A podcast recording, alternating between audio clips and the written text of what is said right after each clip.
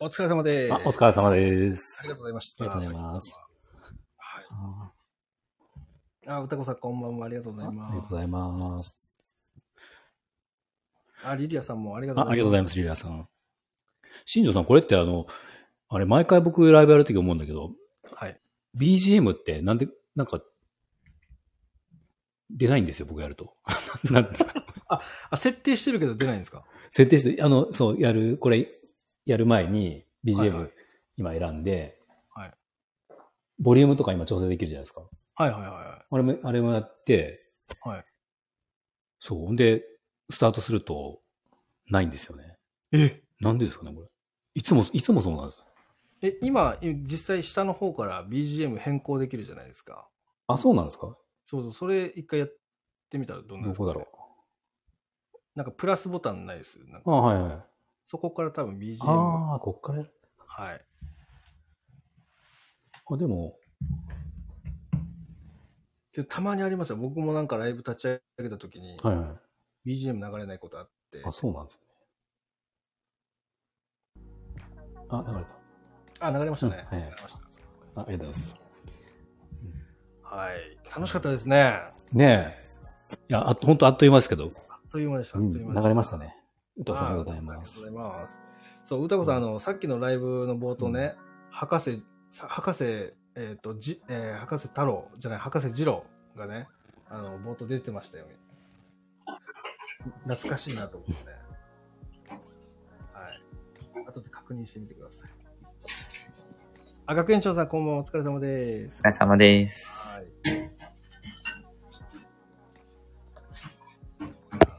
あれ？安倍さんが。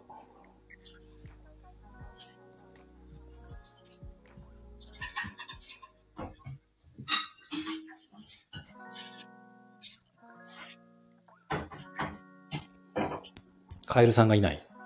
お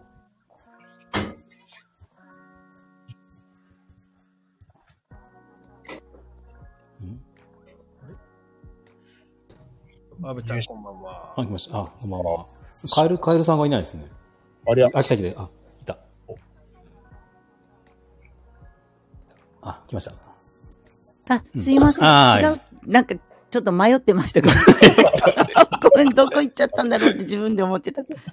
どこ行っちゃったんですか、はい。いや、あのね、うん、出てこなかったの、ライライブっていうのが。それで、あの、一回消したら出てきたので、もうあの、もう本当にテクノロジーは大変ですよ。お待たせいたしました。はい。あ、リリアさん、こんばんは。いやーどうでしたか、皆さん。振り返って今日の回を。すっごい楽しかったです。楽しかったですよね。うん。うんそう。でもこう、専門家が集まると面白いな、話が。そうそう。また全然みんな違いますもんね、立場、立場というか、状況が。そうですよね。本当。うん。なんか僕、あの、学園長さんの、はいその、ジュニアスタイリストあるあるはめちゃめちゃ面白いなと思ったんですよ。ああ。う。うんん。あれ、ああいう。ありますよね。結構ありますよね。うん。確かに。ああいうの掘りたいな。うん。僕一個話したかったことがあって、はいはいはいあの、はいうん。これもこの間ちょっと話し、配信で言っちゃった、言ったんですけど、うんシャンプー中のうん、かゆいとこありますかっていう。あの、あの、あれの、そうそうそうそう。で、あの、結構コメントいただいたりとか、ツイッターでもなんかいろいろコメントいろいろもらったんですけど、これあの、びっくりするぐらいなんか、その意見がバラバラで、要は、その、まあ、まずいるいらないっていう、お客さん側からで、やっぱりあった方がいい、かゆいとこないですかっていう、あった方がいいっていう意見と、うん。はい。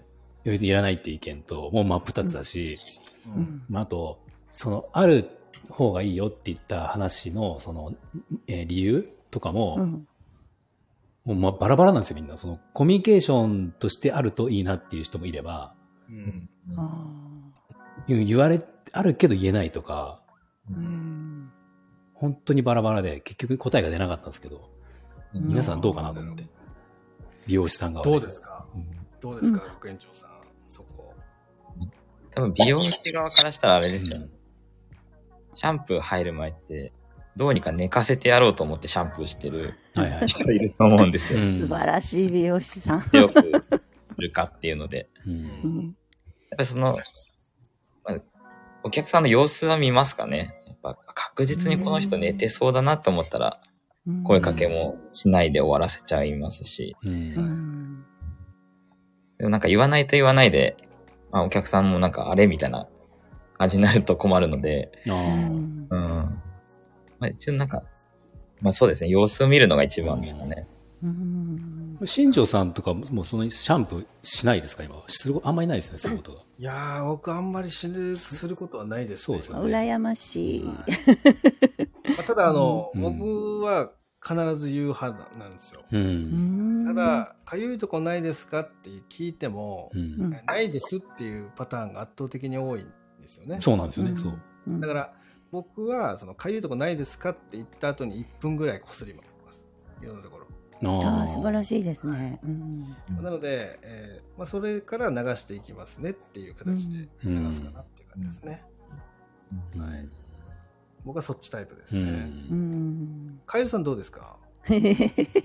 またもう、私のあの、あれですね。うんあの、そう、この前、あの、カナダさんの、ええあの、その件に関してコメントでも、はいはい。こやった、あの、コメントを打ったんですけど、え私たちは、まあ、私は特にこっちに来てからそういうふうな考えになってしまったんですけどえ。う、んもちろん、美容師さんにとって、とってもそうだし、お客様にとっても、うん。そのシャンプーってすごく大切ですよね。はい。なので、手を抜くっていうことは絶対にやらないんですけど、うん一応もう、この私がやるシャンプーが一つのもう商品として、その、もうヘアカットと同じような考え方ですね。うんなので、あの、ヘアカットとシャンプー、これが私の一つの商品です。それで、これで、例えば100、100ドルっていうか、そのぐらいですっていう、その商品として打ち出すので、もうそこで、まあ、かゆいとこないですかとかいうのはちょっと聞かないかな。うんそれでうん、この私のやるものが気に入らなかったら、お客様は他のお店を選ぶっていう感じの、もう、その商品としての一つのパパッケージみたいな感じになってるので、うん考え方が。なので、まあ聞くことはないですね。まず、そしてこっちの美容師で、あのーそんなにちゃんとしたシャンプーするとこが、するところはないと思いますね。うーん。なので、あのー美容師さんがするのが、もう、それで終わり。もうシャン、うんおかゆいとこないですか？っていうような日本のその文化が、あの、サービスの文化はないかな。大体がこっちに。ううんうん。これ前、カナダさんがおっしゃってた、あの、うん。頑固なラーメン屋さんみたいなイメージかもです。あ、そうそうそう。そうですね。私、頑固な美容師になってる。いや、でも、理想だと思いますよなシャンプーなんだっていう。はいあそうそう、そういう感じ、そういう感じ。うんもうこれが私ができる、あの、最高のシャンプーですっていう感じで一生懸命やって、もうあの、そうですね、あの、言わないかな。もうそれ以上やれって言われたらもうやれませんって感じです。うん、今なんか、歌子さん、あとはリタさんから質問が来てますね。いただいてますね。はい。えっ、と、お客様からかゆいところありますって言われた時のパターンの話聞いてみたいですっていうことですね。あうんうんどう、どうですか、カナダさん、そこは？かいこれ、本当そもそもあれですよね。どう、ありますって言われることが本当にないっていうか、ーうん、あの、100人聞いたら1人ぐらいの割合だと思うんですよ。はいはい、僕のイメージはそんな感じなんですけど、うん、あの、これかい、このかゆい話じゃなくてちょっと別になっちゃうんですけど、あの、お湯加減いかがですかってあるじゃないですか。はいはいあ、それは聞くかな。。聞きますす。まあ聞きますよね。で、うん。あの、僕、その、僕お客さんの中で、えっ、と、必ずお湯加減を、どんだけ調整しても熱いっていう人がいるんですよ、一人。はいはいだから、その人は熱いって絶対言うので、うん。ぬるくするんですよ、もちろん、最初から。もう絶対言われるんで、うんもう、だからどんどん水になっていくんですよ。その、どんどん下げていく。で、それで、その、その人、ある時に、あのーもう、とね、ある時に、まあ、や、やってもどっちみち言われるから、うんまあ、あ、じゃあもうちょっとぬるくしてくださいって言われて、ぬるくせずにそのままどうですかって言ったんですよ。うん。そしたら、あ、大丈夫ですって言われたんですね。だから結局、ど、どっちでも言いたいだけなんだと思って。そう。その人は、そういう風だったんですけど、うん。あのーうん。多分ね、多分っていうかあの、私、やっぱり見習いの頃とか、シャンプーだけやってるシャンパーの頃っていうのは、はい。かいおかゆとかありますか？って言われたら、お客さんは、あの、あ、こことか、あこっち、ね、あの、ネープのとこ、ネープじゃない、なんだ、えっと、うん。ほら、ね、襟足のところとか、うん。横とか、結構若い頃はい言われてたんですよね。でも、スタイリストになってシャンプーするときは、めったに言わないですよ、お客さんが。いやーやっぱ、あれ、そういうあの、なんていうんだ、気持ちの問題って言ったらおかしいですけど、そうですよね、うんうんうん結局。うん。うん。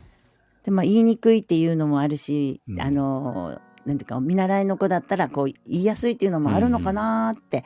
で、同じ自分がシャンプーしてて、言われる回数は少なくなっていって、で、最終的にはもう言われなくなっうんてましたよね。やっぱ日本にいる時も。うんうん。お客さんの方が言わなくなったのかな？うん。うん。まあ、そんな感じを感じますね。うん。うん。このディタさんのい言われてるマッサージしながらシャンプーしていくので、痛いところあったら教えてください。そこは疲れているところなのでと言われたときは、神ってなりま、思いましたって、これは、ツボ的なことなんですかね。察してくれるところとか、うんうんうんうんそのうん。なんかこう、みんなこのシャこのマッサージでやっていくと、うん。うん。そういうところがあったりするときに、ちょっとああ、なるほど、なるるほど。うんうん。そこを先に布石として打っておくってことですよね。で、まあ痛いところ、まあ凝ってるところみたいなイメージだとう思う。んそうそううそうそこをあこれちょっと念入れにやりますねっていうことを。うんうん。あ、きっとそう。うんうん。あの、ヘッドスパの時のマッサージがあるじゃないですか。はい。あの時は、やっぱり、痛か、痛い、痛い時は言ってくださいっては言いますね。うんこれ、僕もヘッドスパの講習とか、まあ、させていただくときに、やっぱり力加減の確認のお声掛けってちょっとポイントがあるかなと思ってて、う。うんん。あの、力加減大丈夫ですかって聞かれることって結構多いじゃないですか。ううんん。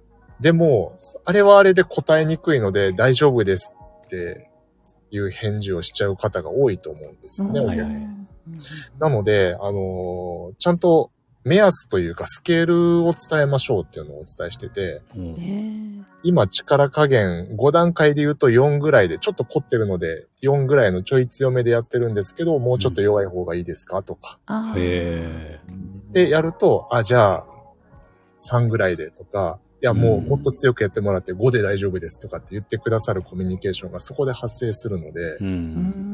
なんかそ、の、基準をちゃんと伝えてあげると、それより強くとか弱くとかっていうのは言いやすくなりますよねっていう、うんうんまあそういうお声掛けは、講習の時はさせてもらって。それで言うと、多分シャンプーの力加減とかも同じで、うんなんか、えっ、と、バーっていつも通りやる時よりも、うんその、えっと、例えばカラーをしていく時とか、うんその髪の毛のダメージ具合によって、あまりガシガシやると、うん。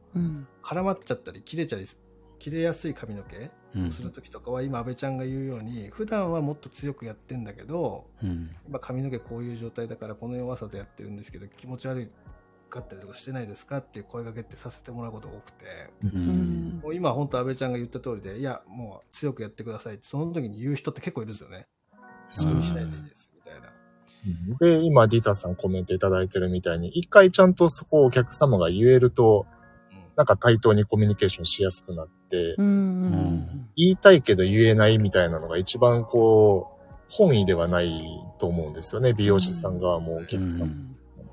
なので、なんかちゃんと言いたい時に言える空気感ってそういうのの積み重ねでできるのかもしれないですよね。うん。それ大切ですよね。んなんか僕一回ねそのテレビとかであの、その今さっきかなさんが言ってた「いかゆいとこないですか?」に対してのなんか、なんだろうバラエティ番組でなんか、うんうん。やってたの分かります？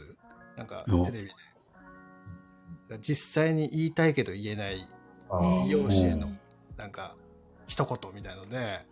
かゆいとこないですか？に対して取り上げられた時があったんですよ。うん。うん結構昔なんですけどね。うん。えーその時に、あのかゆいとこありありますって言わせようと思って、うん。えーシャンプーをしたことがあります。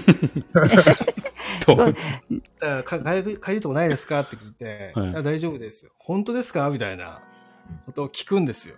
ああ。あうん、こっちからね。うん、本当にないんですかっていう。本当にないですかみたいな。うんで、本当にいいんですかみたいなことを聞くわけ。うんうんそうすると、あの、笑いながらね、うんじゃあ全部もうちょもう一回書いてくださいとか言う言うわけですよ、お客様は。うん。僕、それでシャンプーを、はいえー50本売ったことありますね。あ。なんか、なんでそれで売れるんですすごいですね。スペシャリストですね。うんやっぱね、その、お客様って、その、シャンプーの仕方がわかんないんですよ。ああ、確かに。だから、かゆいがわからないんですよね。うんうんそうだからあーなるほど。変な話、うんえっ、と、女性の、ロングヘアの女性のうん。うん。6割強の人は。シャンプーの泡が立たないんですよ。うん今の現状。立て方がわかんないんですよね。うんうんあーだから、3プッシュ、4プッシュ使って、ワシャワシャワシャワシャシャンプーする人がいるんですけど、うんうん。やっぱその本当にかゆいとこないんですかっていう、そういうちょっと、おあなんだろうな、ふざけた感じのコミュニケーションから、う。うんん。あの、シャンプーのやり方を教えると、うんみんな綺麗に覚えるんですよ。楽しくなっちゃうんですよね。うんで、どうせ綺麗に洗えるようになるんだったら、このシャンプーどうですかみたいな。それで、バンバン打ったことがありますね。うんすごいですね。確かになんかその、この間その、いろいろ配信したときに、その、かゆいっていう意味がわわかんないっていう人いましたね、やっぱえり。ーうんそう。とか、え、かゆい意味がわからない。うん、わからない。だからか、だからかゆいっていうと、うん。汚いと思われそうとか、ああ、うんそういうこと。そんな人もいました。よ。へえ。うーん。いや、ほんとね、泡立たない。泡立たない。泡立泡立つのって聞く人もいるしね、シャンプーって。うんうんあ リリアさん、背中がかゆいですとか言われて戸惑ったことのある 美容師さん、背中はちょっと書きで書いてあげれないあ。ですようん。これでも多分いいいますよね、きっとこうやって言う人。うんうん。うんね、うん。にきっといると思う。うんうん。うん、ちょっとこう、受け狙いで言ってくる。そうそう、はいそうだね。あと関西の人は結構言う、かゆいとこ言うっていうああ、言いますね。データも。えーうんうんそう、まあ、そういうノリなんでしょうね。そうですよね。うんそううん確かええそう、さっきあの、安倍さんが言ってたあの、数値化で話すっていうこと、うんこっちはね、結構それ多いですよ。えええうん。あのーまあ、美容室でやってるかどうかわかんないけど、あの、ドクターに行ったら、もう絶対それが出てきますね。その1から10までの間で、あのーあなたの頭痛は何番ですかって、もうそんなの知らないよと思うけど、もうその100%がどれぐらいなのかわかんないんですけど、うん絶対に、どんなドクター行っても聞かれますね。例えばうん腰が痛くて、あの、じゃあ、あの、整骨院なんか行くじゃないですか。そうすると、じゃあ、その、腰の痛みは、1番から10番まで、うんあなたにとって今どれぐらいですか、丸をつけてくださいっていう問診票が必ず出てきますね。うん。ううんうんん。だからそれはひ非常にこう美容師でも、美容室でも使えるのかなって今、あの聞きながら思ってました。うんうんうん数値化するっていうのね。そうですね。うん。ね。うん結構スパのカウンセリングっていろんなこと拾えますよね。多分、こうんう、しんちゃんのところとか力入れてらっしゃるからと。うん、この力加減のところからコミュニケーションが深まっていったりもするし、うん。なんかそのプレカウンセリングで、こう、頭皮かゆいところ、それこそこう、老けとかかゆみとかの話になった時に、ううん。んその時に初めて今まで聞いたことなかったけど、実はカラーの時毎回染み出たことが分かったりとか。そう、普段塗られてる時にこう、放置時間入る時とかに染みてないとかって聞かれると思う。んですけど、う。んあんまそう。いう。時は言えないけど、スパでなんか頭皮のお悩みって聞いた時に実はカラーの時に染みるっていう。ところにチェックが入ってたりとか、う。ん。だからなんか、そう。いう。お店ではそれが分かったらもう。次回からなるべくゼロテクにしてると思う。んですね。う。んなんかそう。いう。なんか、ちょっとしたお客様の負の部分という。か、う。んあ、こう。いう。ところでちょっとクレームにはならないけど、うん。辛い思いさせてたんだなとかっていうのがわかるっていうのはうん結構何気ないスパカウンセリングから拾える他のメニューにつながるところだったりするかなっていうのはでうん。すよね。で、僕このさんとか、あの、はい学校的視点でなんかそういう学生に対してそういうカウンセリングとかって、うん教育で入ったりとかするんですか、カウンセリング自体、まあ授業ではないですけど、まあ学生とのなんか雑談的な、こういうまあ、本当雑談で、まあ言うことはありますね。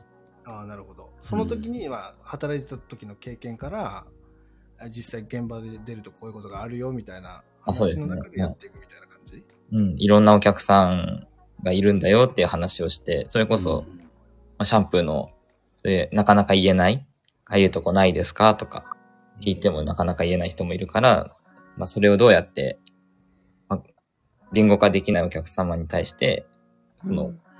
思ってることを引き出すかとか、っていう話をしたりとか。ね。このこの時ってその学生のその温度感ってどんな感じなんですかね？その、うんあのあそうなんだみたいなもっと教えてくださいみたいなノリなのかうんうん。へえみたいなノリなのかっていうとうんどんな感じなんですかね、あでも多分、授業よりかは温度感はちょっと高めだと思いますリアルな話に近いので、ちょっなんかね、まあ変なお客さんの話とか、食いつきが良かった。なるほどなるほど。うん。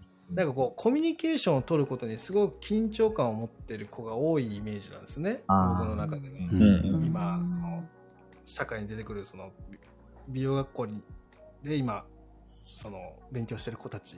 うん。うん。なんか技術とかうんそういうのの不安不安よりもうんなんかそのお客様にその接客をする時とかうん。その初めて席にご案内する時とかうん。そのクロスをこうかける時とかにうん。どういう関わり方をすればいいのかわからないみたいなうん。そういう不安を持ってる子が多くて今実際にね前の回でも言ったと思うんですがアシスタントでいいみたいな子たちうん。うんもいるじゃないですか、うん。ますね。やっぱそういう子たちって多分そこがすごくネックになってる子が多くて、うんそういう子たちからするとそういうカウンセリング技術とかそういうコミュニケーション能力とかっていうのは実際その食いつきとしてはうん。あるのかどうかっていうのは今知りたくて質問したんですけど。うん。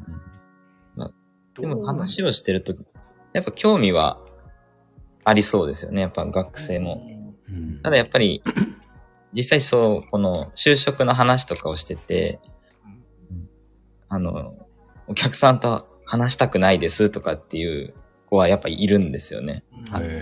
就職してもちょっとお客さんと話するのが不安で、ちょっとうんなるべくだったら話さずに仕事したいですっていう。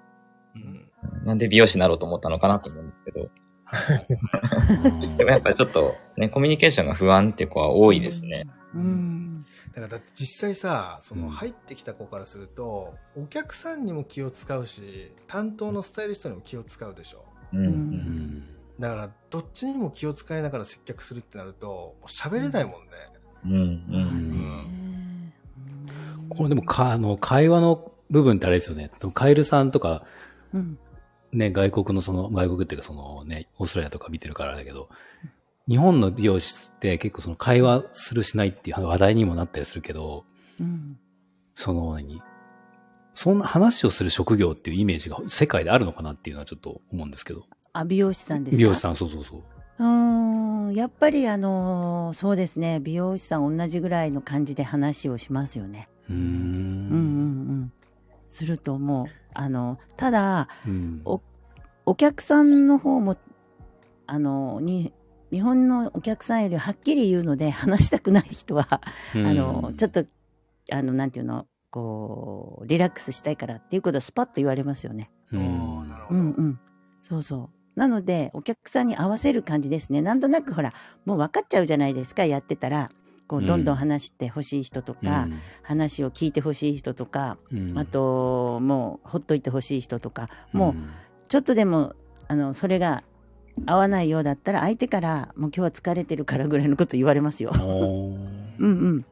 うんいや、なんか、ももう少しだ、まあ、僕個人的にはですけど、その美容師が、うんなんか技術の仕事っていう風な、こう、思われ方が知ってもいいのかなって思うことが結構あって。うんそう、なんか、まあ、そさっきの学園長さんの話もそうでもあるけど、喋りたくない、うん。喋るのが不安だから、ちょっと美容師の仕事はっていうのもあるじゃないですか。うん僕もどっちかと人見知りあったんで、得意ではなかったんですよね。だからなんか、うんわかるんだけど、だからそれが嫌で、嫌でっていうか、まあそれがネックになって美容師の仕事がちょっとってなっちゃうのが、なんかもともと本来は、本来はというか、その髪の毛をつ切るというか、綺麗にするのがメインのものだったから、うん。そう、そこで躊躇しちゃうのがなんか、もったいないなっていうのが、うん、なんかまあ別にね、喋らなくてもできることはできるじゃないですか。うん。まあ、喋らなくても、まあそうですね。カウンセリング以外ではそんなに喋らなくてもまあいいか。うん。私なんか最初の頃はもうあのカウンセリングも もう本当英語でも古典派でしたのであなんかもう喋らなくてもまあなんとか仕事にはなってましたけどね、うんうんまあ、それとこれとはちょっと違うか、ーうん。それこそあの、さっき冒頭で話した1000円カットなんかも喋ってる意味ないですもんね。ああ、あ確かに確かに。そうですね、ううんんもうあれは完全に彫刻家みたいなうん。位置づけですもんね、うん1000円カうットは。んあでもねこっちもあのーそのヘアカットをすごく売りにしてるようなのスタイリストっていうような人、うん。っていうのはもうあのあんまりなんだろうそんなにないかな。あのこう世間話とかいろんなことを話さないですね。ヘアスタイル以外のこと、うん。なんかこうもうちょっとこう専門的なことだけ話してる感じの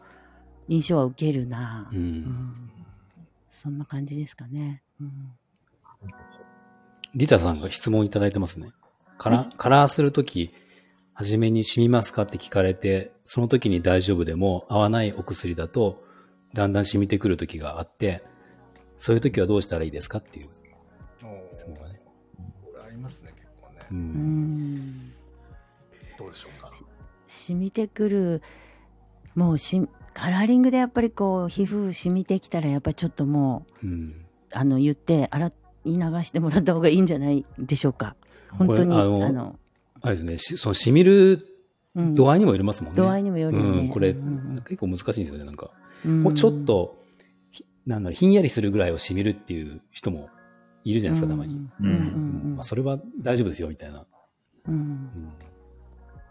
そうですね。どれぐらいすっごいもうパーッとカーッと熱くなってきたぐらいの感じだったらもうさっと流してしまっうん。てもらった方がいいのかなって思いますけど本当ねあれだね、うん。あの度合いにもよりますね本当ね。う。うん。んなんかこう、もう人人レベルだともう流した方がいいですね。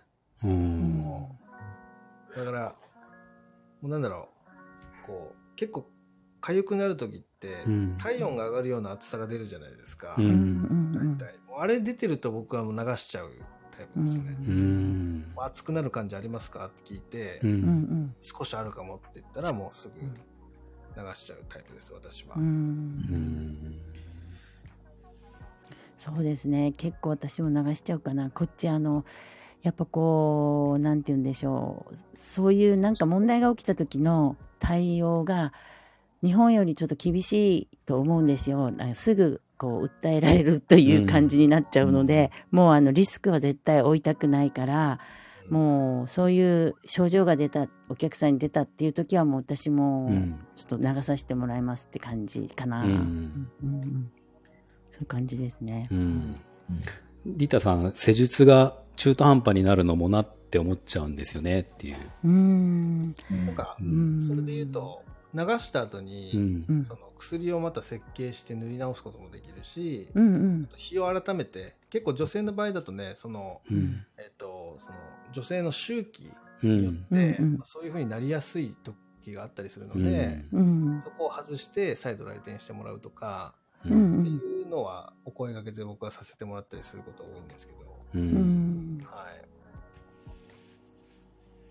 そう、その、あの、施術が中途半端になるって、その、美容師さんのことを、あの考えられなくてももう自分のそのなんていうかこう頭のコンディションを第一に考えられた方が、うんあのいいと思いますね結構カラーリングでかぶれちゃったりとか問題が起きた時って結構あの本当最悪の場合はひどいじゃないですか。うんなので、うん、美容師さんのことは考えずに、一番自分の、なんか、あの、コンディションを考えてもらっうんたら、美容師さんに対しては全然悪いなとか、あの、中途半端とか思われなくてもいいと思いますよ。ううんん、うん、うん。やり直しできるできる。我慢してそのものにしておくことで、うん、そのそれこそジアミンアレルギーになったりとか、うん、うん、もう二度とカラーができなくなるっていうパターンもなくはないんで、うんだから、うん、本当そういう反応ってめちゃめちゃシビアに、うんえーそうですね。した方がいいかなとは思いますね。うん、うん、ですね。まあ普通に耐えられないなと思ったら言ったらいいですよね。多分ね。うん。なんかこう、しみるを通り越して頭痛とかになったりするケースも。気持ち悪くなる。なので、まあ、やっぱり異常があったら、それってご本人しかわからないところもあると、う。んうん、早めに声を上げていただいた方が、うん担当の美容師さんとしても助かるんじゃないかな、うん、そううん、そう、それはそうですね。う、うん。んうん、という感じですね。う。うんんまあ、これ面白い話なんですけど、あのーこれはあの、ちょっと本当にまた、あバカみたいな話なんですけど、自分でね、あの、ブリーチだったかな、うん。やってる学生がいたんですよ。その、美容室じゃなくて自分でやって、はい。そして、もう、素人だからわからないじゃないですか、ブリーチあんまり置いちゃいけないっていうの。で、うん。ずーっとね、1時間ぐらい置いちゃってね、うん。あの、倒れて、救急車で運ばれちゃったんですよ。そう。そう。それぐらいなんかね、あのーなんかこう、やっぱり頭からどうかなっちゃって、気を失って、その、一緒にシェア、シェアハウスの子が救急車呼んで、本当にあの、エマージェンシーの救急病院に行った子がいましたね、学生で、留学生で。オーセンテージオーストラリリア、オーストラリア。ん？何？オキシのパーセンテージって高いっすかねあのーそれはね、私はあの、あのーそ、その子がやったのは多分、あのー市販のもので勝手にやってるから、はいもう全然わからないんですよ。髪を染めてて、ブリーチしてて、1時間以上置いて、あの、気を失って、救急車に 運ばれたっていう話を してて、もう、うんすごいなと思ってて。うんオキシ、オキシの濃度が高いとうん。倒れますよ。ああへね。ーカーとかありますもんね。うんうん。こっちはいろいろあの美容、えっと、日本って、もう今何種類ぐらいあるんですかね？日本マックスで今6%。まあうーん、6%、あ、マックス 6%? マックス6%です。6%ですね。うんへえ。なんで、まあ基本はブリーチだと6%、2倍時が目安のメーカーさんのところですね。ん、12、13。海外だと9とか12とかあると思うんですけど。ね。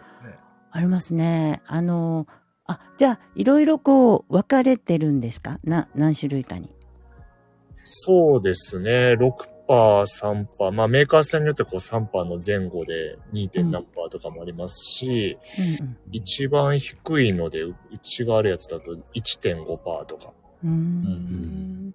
なんかその言いか、多分ね、その表示の仕方がわから、違ってると思うんですけど、あのー、10、20、30、40ってなってて、に20、10%、20%、30%、40%ってなってて、うん。えっと、ごもう一つ、それの下があって5、5種類ぐらいですかね。いつもそれをこう、あの、混ぜたり、ミックスしたりして、色を出すっていう感じですね。うん、5, 5種類ぐらいうん。の、あの、パーセンテージがあるかな。多分もう10%超えると、多うん。分20分置けば、うんみんなフラフラしますよ、多分。ねえ。うんうん本当あのこう薬やってるようなフラフラっていう感じになるらしいですからね。ええうんうんじゃあやっぱり自分でやるやるっていうのは気をつけないとダメですよって言った方がいいよね、みんなに。うんまあ、ただ日本の場合、うん。あの、えっと、機材が市販だとモノエタノールなんですよね。うん。そのアンモニア使ってるとこがなくて、うん。ははいではい。その場合、オキシとの反応って相性がめちゃめちゃいいんですよ。日本のカラーリング剤だと、うん。あの結構長時間塗ってても、うん。あの地肌が痛くなったりとか、うんうん。そういうふらつくとか、少なくて。うん。でただ、えっ、と、さっき安倍ちゃんが言ってたんですけど、頭痛うんとか、うん。あの、もう頭蓋骨に色が染色で入るみたいなことが起きたりするんですよね、起きすぎると。そこら辺のなんか別のトラブルみたいのが、うんそれが原因で薄くなったりうんする人が多かったりするっていうのは聞いたことありますけどね。うん物得たって刺激そんなにないんですね。意外でした。そうそうそうそうそう。物得たって刺激は弱いんですけど、あの、ずっと残るんですよ。ですよね。不揮発だから、どっちかというと、アンモニア系の方が塗り始めうわってくるけど、そうそう。5分超えたぐらいで結構落ち着いてくるイメージですそうですよ。ねうん。リリアさん、おやすみなさい。ありがとうございましおやすみなた。さい。ありがとうございます。また明日朝。僕ね、でもこの、まあ、シャンプー、元を正せば、あの、シャンプーかゆいとこないですか論争のあれですけど、うん。それと同じぐらい、あの、サロン様の声掛けで、これどう答えたらいいのかなって悩むことが一個あって、うん。かなりの確率、ほぼ100%のサロン様で結構これドライ前に聞かれるんですけど、うん。うんあまあ、シャンプー上がってきて、これから乾かしますって、まあ、スタイリストさんがやるケースもあれば、アシスタントさんに変わるケースもあると思うんですけど、うん。普段どっちに流してますかって、こう、前髪流す方向を聞かれるんですよ。もうんはいはいはい。これ毎回、あの、どっちに流したらいいですかって聞かれるときに困るんですよね。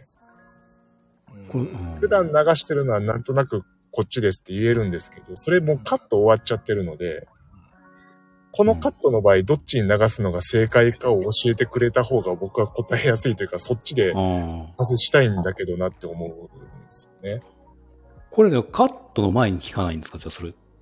そう。カット後最後仕上げる前のドライで結構聞かれるイメージなんですよ。へえ。逆に僕はどっちに流したらいいか聞きたいぐらいなんですけどね。うん。そうそうそう。まあそれこそ今、カナダさんが言ってた、うんそのカウンセリングの時に分かるじゃないですか、一応。うん。だから、メモっとくなり、その時に確認しておくことで、うん。そのヘアスタイルを作るときに、いつもこうだけど、こういうやり方もありますよっていう話ができるところだと思うんですけど、うん。そこまで見てない人が多いですね。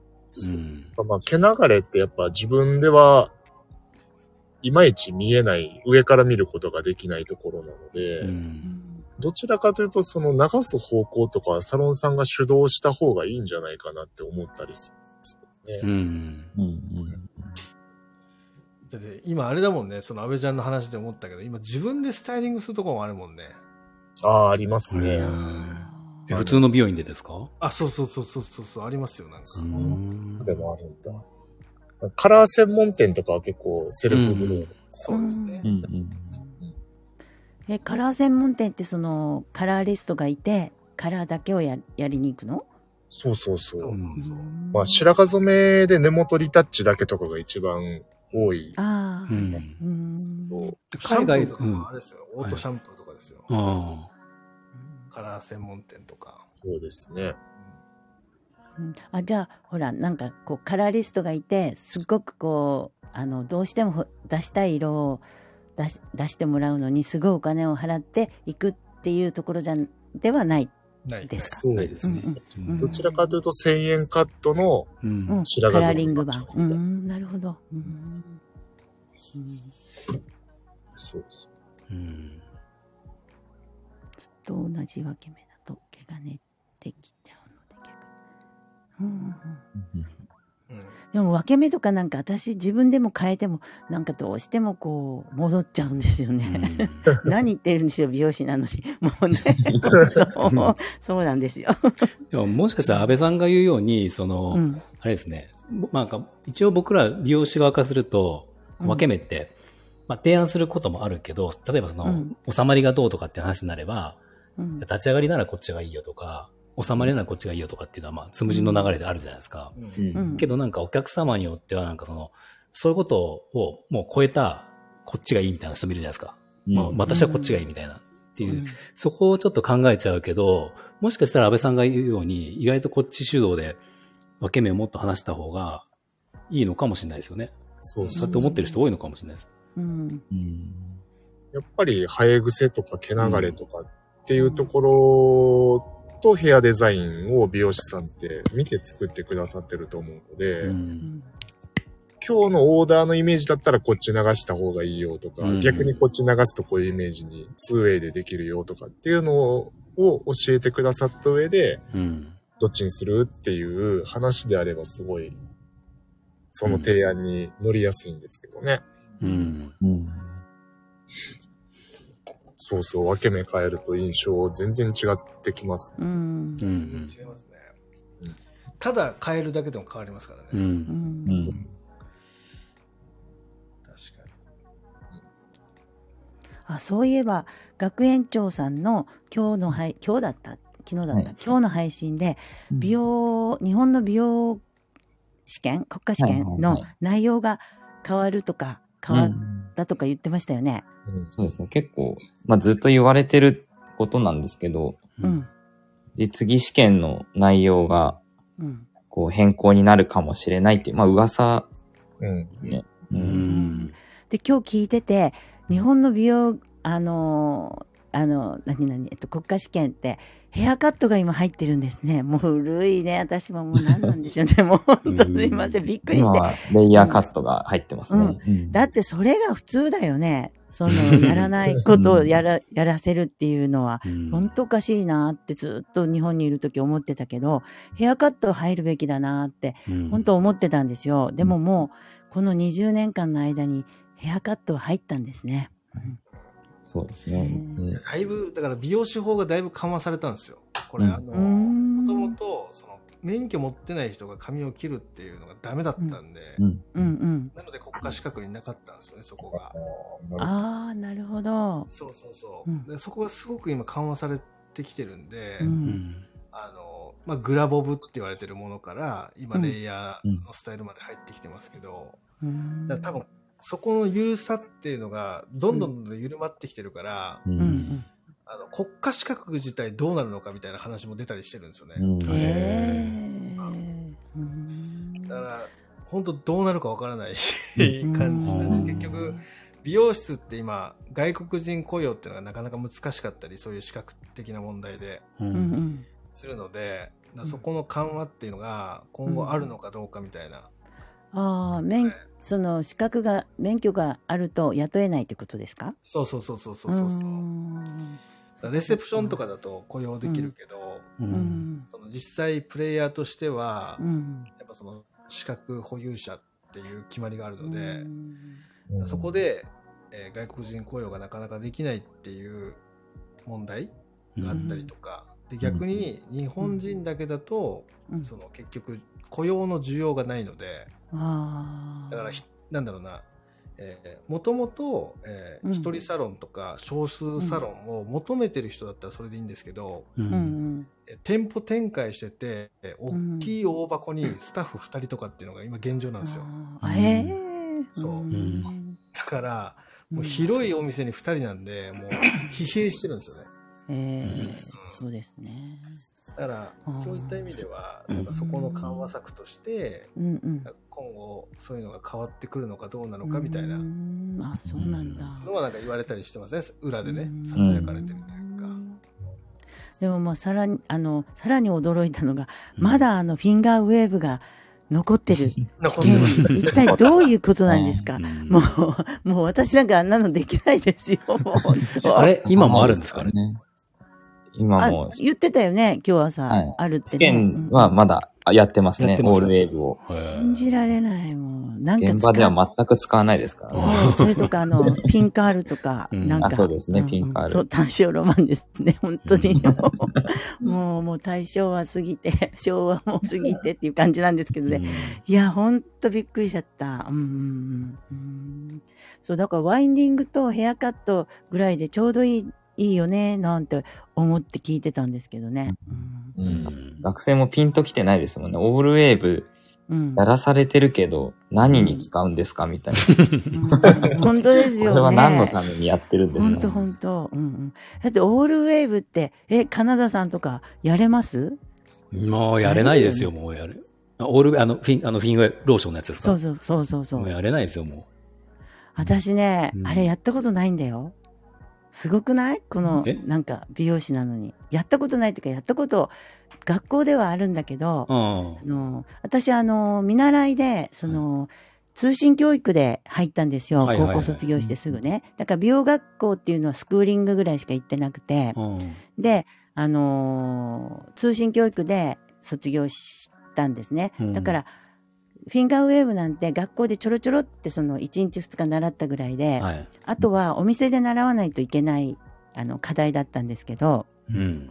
私が行ったサロンっていうのが、なんかちょうどほら、かあの、そういう古いタイプの、その、ヘアサロンと、新しい風がバーンとこう、うんあの、吹いてきて、ヘアカット重視のサロンとこう、分かれ、バーンと分かれてきてた時期だったんですね。うんで、私がいたじサロンは、その、なんか、ヘアカット重視の、なんか、こう、男性がいっぱいいるようなサロンで、みんなね、勉強はヘアカットしかしないんだよね。うん。その、勉強会とかでも。だから、うんフィンガーウェーブなんか誰も教えないし、誰もやらないんですよ。うん。で、私が、あの、そこで一人だけ、その、見習いで、うん。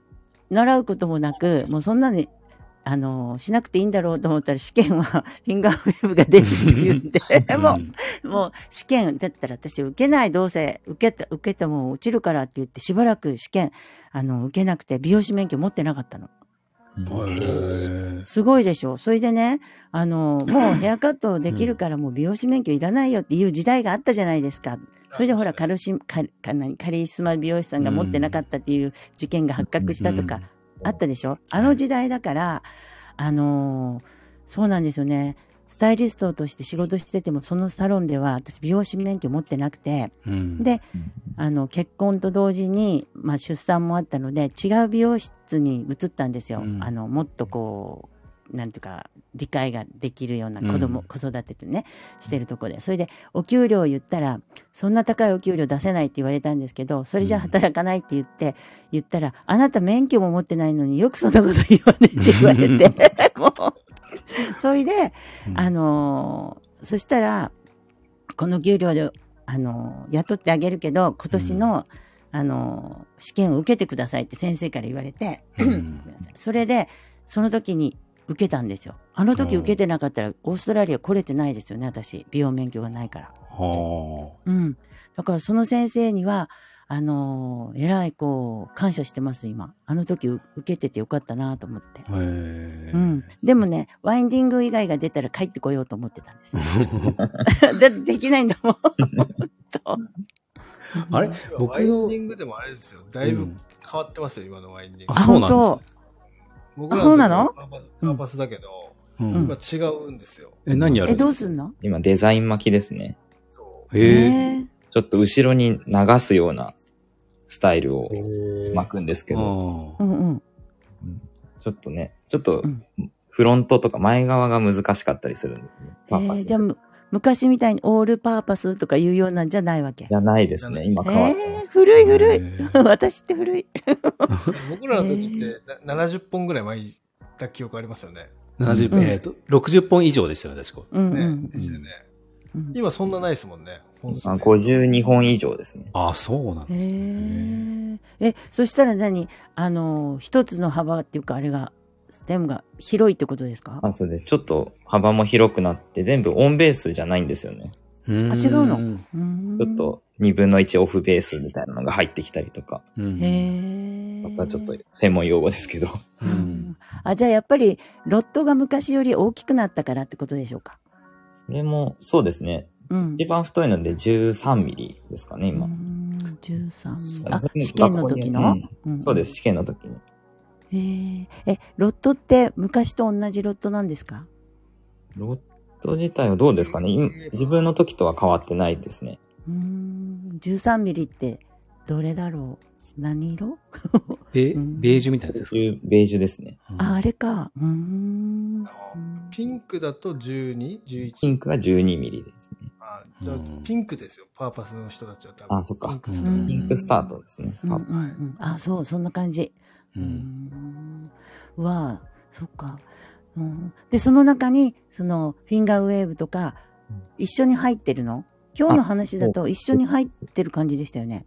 別々ですね。ワインディングはワインディングで、うんうん。で、オールウェーブはオールウェーブで別なんですけど、うんどっちかが課題として出題されるので、う。うんん。でも出る前に教えてくれるんでしょ？そうですね。まあでも、で、課題発表が多分10月とか11月ぐらいですね、確かう。んそれっていいですよね。私たちのとこ時は全部用意していって、そこで、あの、今日は、今日の課題はワインディングですとか、オールウェーブですとか、その日に分かってたんですよね。あ、僕もそんなイメージです、確か。そうですよね。ううんんうん。そう、だから私はワインディングだけ持って行って、これしかできませんと思って、たまたまワインディングだったのでラッキーと思って受かりました。うん。そう、そういう思い出ですね。うん。うんいや懐かしいですね。ねえ。うんうん。いや、結構時間もいい時間ですね、50分。あ、本当だ。そうですね。うん。はい。懐かしい話がいっぱい出ました。そうね、もう本当ね。うんじゃあ今日はこのぐらいではい。そうですね。終わりますか？はい。うんはいはい。ほなほな、皆様、貴重なお時間ありがとうございました。本ありがとうございましたありがとうございました。ままた楽しみにしてます。見ましょう。しんちゃん、はいまあまた、来月とか、1はいヶ月半ぐらいとか、そうですね、来月また後半の火曜日で言うと何日になりますか、また候補日出し合いましょうか。はい、そうですね、また、うんはい、はい。シェアします。はい。楽しみ。うんうんはい。歌子さん。歌子さんのあの、あれは素晴らしいですね。台本は。しんちゃん、やってみて。はい。皆さんもありがとうございました。ありがとうございました。あ遅くまで。りがとうございました。うんはい。じゃあ、おやすみなさい。おやすみなさい。またお会いしましょう。ありがとうございま。すありがとうございました。